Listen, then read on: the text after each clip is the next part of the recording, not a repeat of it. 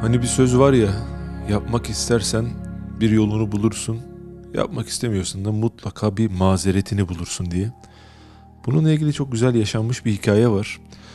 Risale-i Nurların yazıldığı zaman itibariyle nasıl bir zamanda yazıldığını az çok biliyoruz. Yani dini eserlerin yazılmasının yasak olduğu, hatta dini eser yazanların mahkemeye verildiği bir dönemde yazılıyor. O dönemde, o dönemlerde yaşanan bir olay var.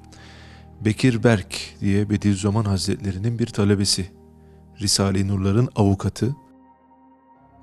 İşte bu az önce ilk söze girdiğim e, mevzuyla alakalı bir hatırası var. Yapmak istersen bir yolunu bulursun da alakalı. Bünyamin Ateş anlatıyor, onu paylaşacağım sizle. Gebze'de bir beraat kararı verilmişti. Bekir Berk, işte Risale-i Nur'un avukatı, yeni bir davada delil olarak sunmak için onu mahkemeden getirtmek istiyordu. O sırada Üsküdar'da kaldığımız yerin telefonu çaldı. Ayize'yi kaldırdım. Karşımda o nazik sesiyle Bekir ağabey vardı. Aziz canım kardeşim, Gebze'ye mahkemeye gidecek, kararın bir sureti alıp hemen bana getireceksin. Tamam mı?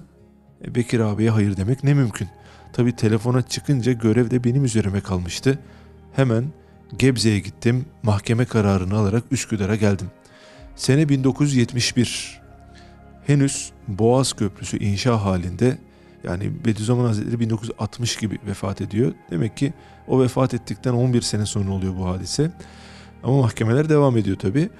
E, Boğaz Köprüsü inşa halinde araç gelip geçişi e, Sirkeci Harem arasında araba vapurları ile yapılıyor. Şiddetli fırtına yüzünden tüm gemi seferleri iptal edilmişti. Şimdi nasıl geçecek karşıya değil mi? Her zamanki gibi kilometrelerce çile kuyrukları oluşmuştu. Telefonla arayıp kendisine durumu izah etmeye çalıştım. Ağabey, boğazda trafik tamamen durmuş, geçemiyorum. Mahkeme kararını ne yapayım? Her zamanki kesin tavrıyla ben anlamam. O karar bana sabaha kadar mutlaka gelecek. İster uçarak, ister yüzerek, istersen köprünün tellerine takılarak geç, dedi.'' Boğaz Köprüsü'nün direkleri henüz dikilmiş, aralarında teller döşenmeye başlamıştı. İnsan isterse çarenin bittiği yerde çare üretebileceğini ondan öğrendim.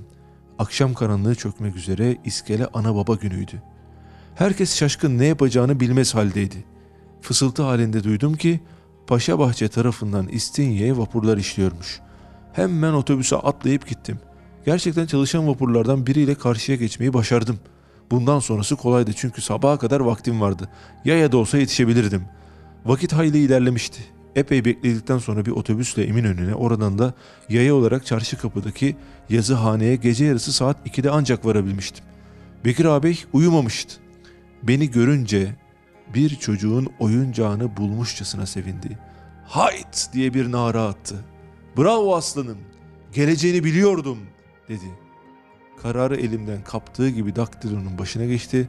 Sabaha yetişeceği mahkeme dosyasının ilgili yerine yerleştirdi diye bir hatıra.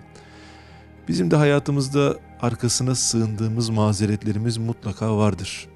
Hani ubudiyet, kulluk noktasında veya hayatımızdan bir türlü çıkartamadığımız o günahlar noktasında ya işte ben bunu yapamıyorum ama şu mazeretim var. Ya bunu yapamadım ama kardeşim ne yapayım?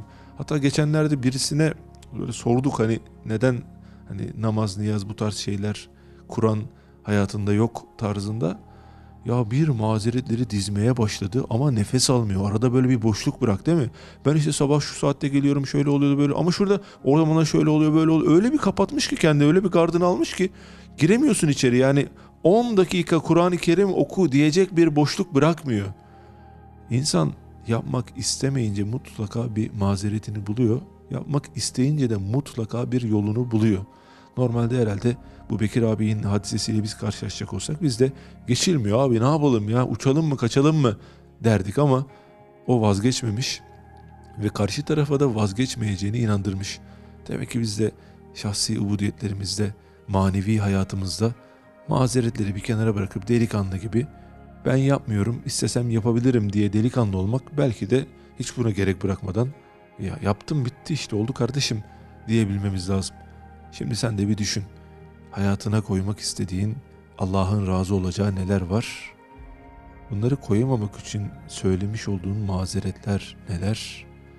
Gerçekten onlar mazeret mi? Unutmayalım.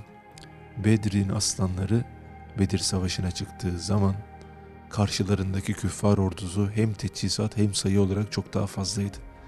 Ama onlar bir mazeret bulup arkasını dönüp cihattan kaçanlar gibi olmadı.